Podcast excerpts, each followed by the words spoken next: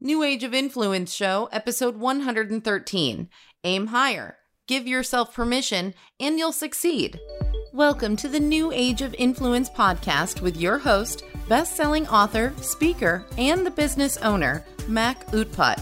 The show designed for the aspiring entrepreneurs and business owners succeed in business and life and take inspired actions where we cover practical tips and strategies around building your brand, marketing, mindset, personal excellence, and more. You Guys, Mac here. So I wanted to share something how a small decision made at a particular given point in time in your life can completely uh, transform your life, uh, what sort of ripple effects that it can create that you may not be uh, a preview of, uh, you may not even fathom about, you may not even imagine about. So never take any decision that you are making in your life for granted. Uh, be open uh, uh, to give yourself permission to explore certain things. So here is a quick case in point. So I wrote one solo book on digital marketing in 2018 It's called How to Kickstart Your Digital Marketing. Uh, of course, I over expected out of myself. I wanted to finish that book in three months. It took me nine months. But long story short, my book was self-published on Amazon. It became bestseller. But even before that, I was fortunate enough to uh, co-write or co-author two books. One was with uh, sales and marketing uh, guru legend Brian Tracy. Uh, he's one of the most uh, world's most thought, uh, foremost thought leaders. That book was called Ignite Your Life, and then even before that, I was fortunate enough to co-write a book with some of the really heavy hitters in the computer industry, like Facebook CIO Tim Campos at the time.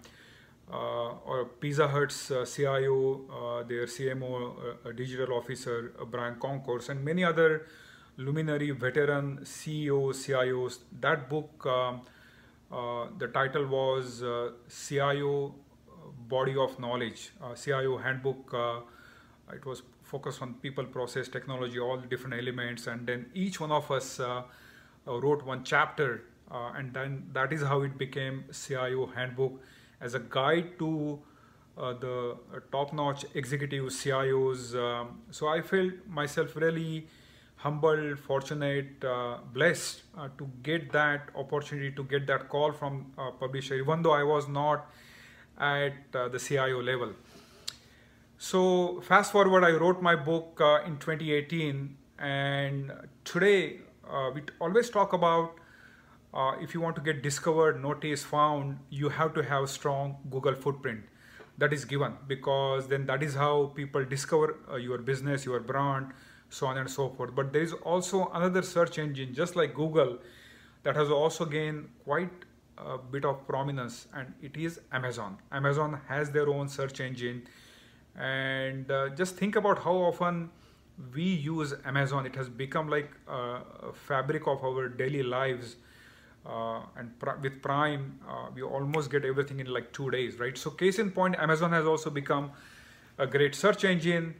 And uh, today when I was uh, doing a search on my name, uh, when I went to look for my uh, book on Amazon, right? how to kickstart your digital marketing.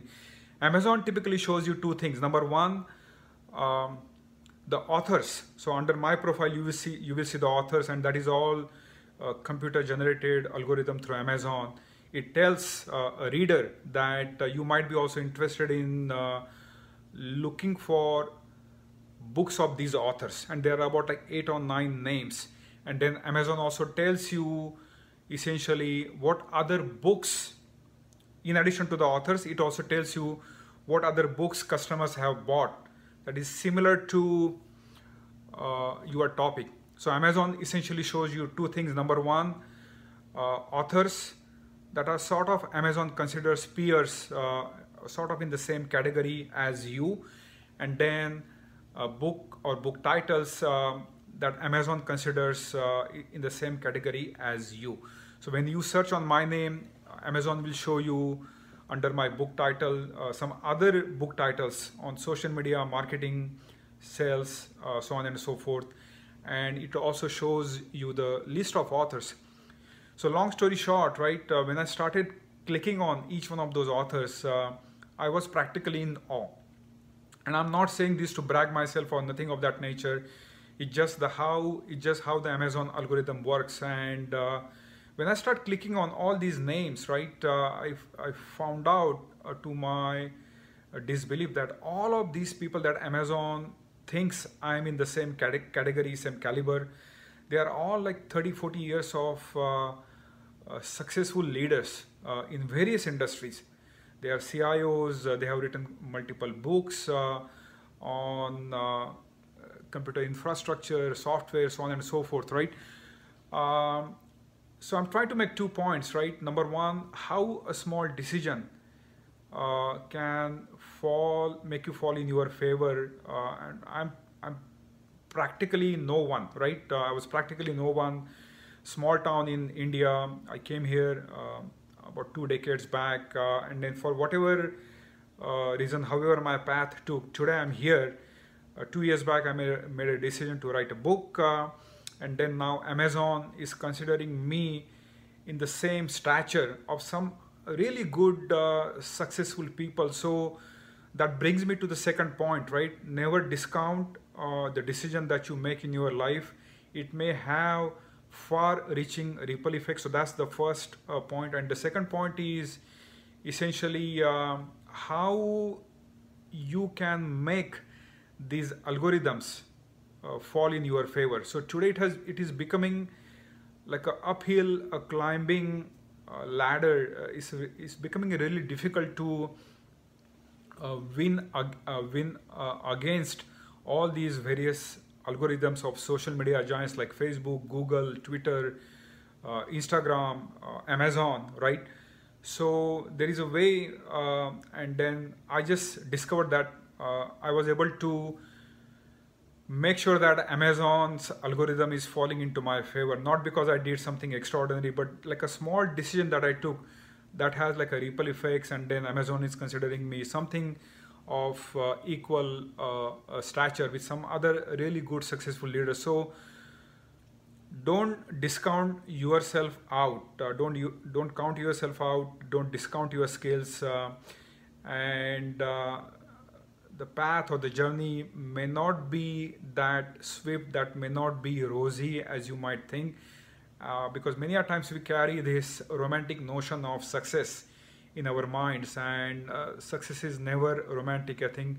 You have to pay the price you have to sacrifice a lot um, but uh, i hope you got something out of that. Number one is uh, never discount your decisions never count yourself out. Uh, you can come out ahead as the winner uh, provided you stick to certain decisions and follow through on that and number two the side benefit, the derivative of that, the, the byproduct of that can make, help you, all these algorithms start fall into your favor.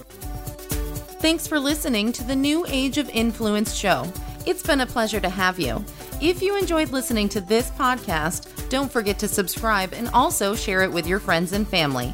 If you want to learn more about what we talked today or need any kind of done for you services, visit our website at www.makarandutpat.com or connect with us on social media.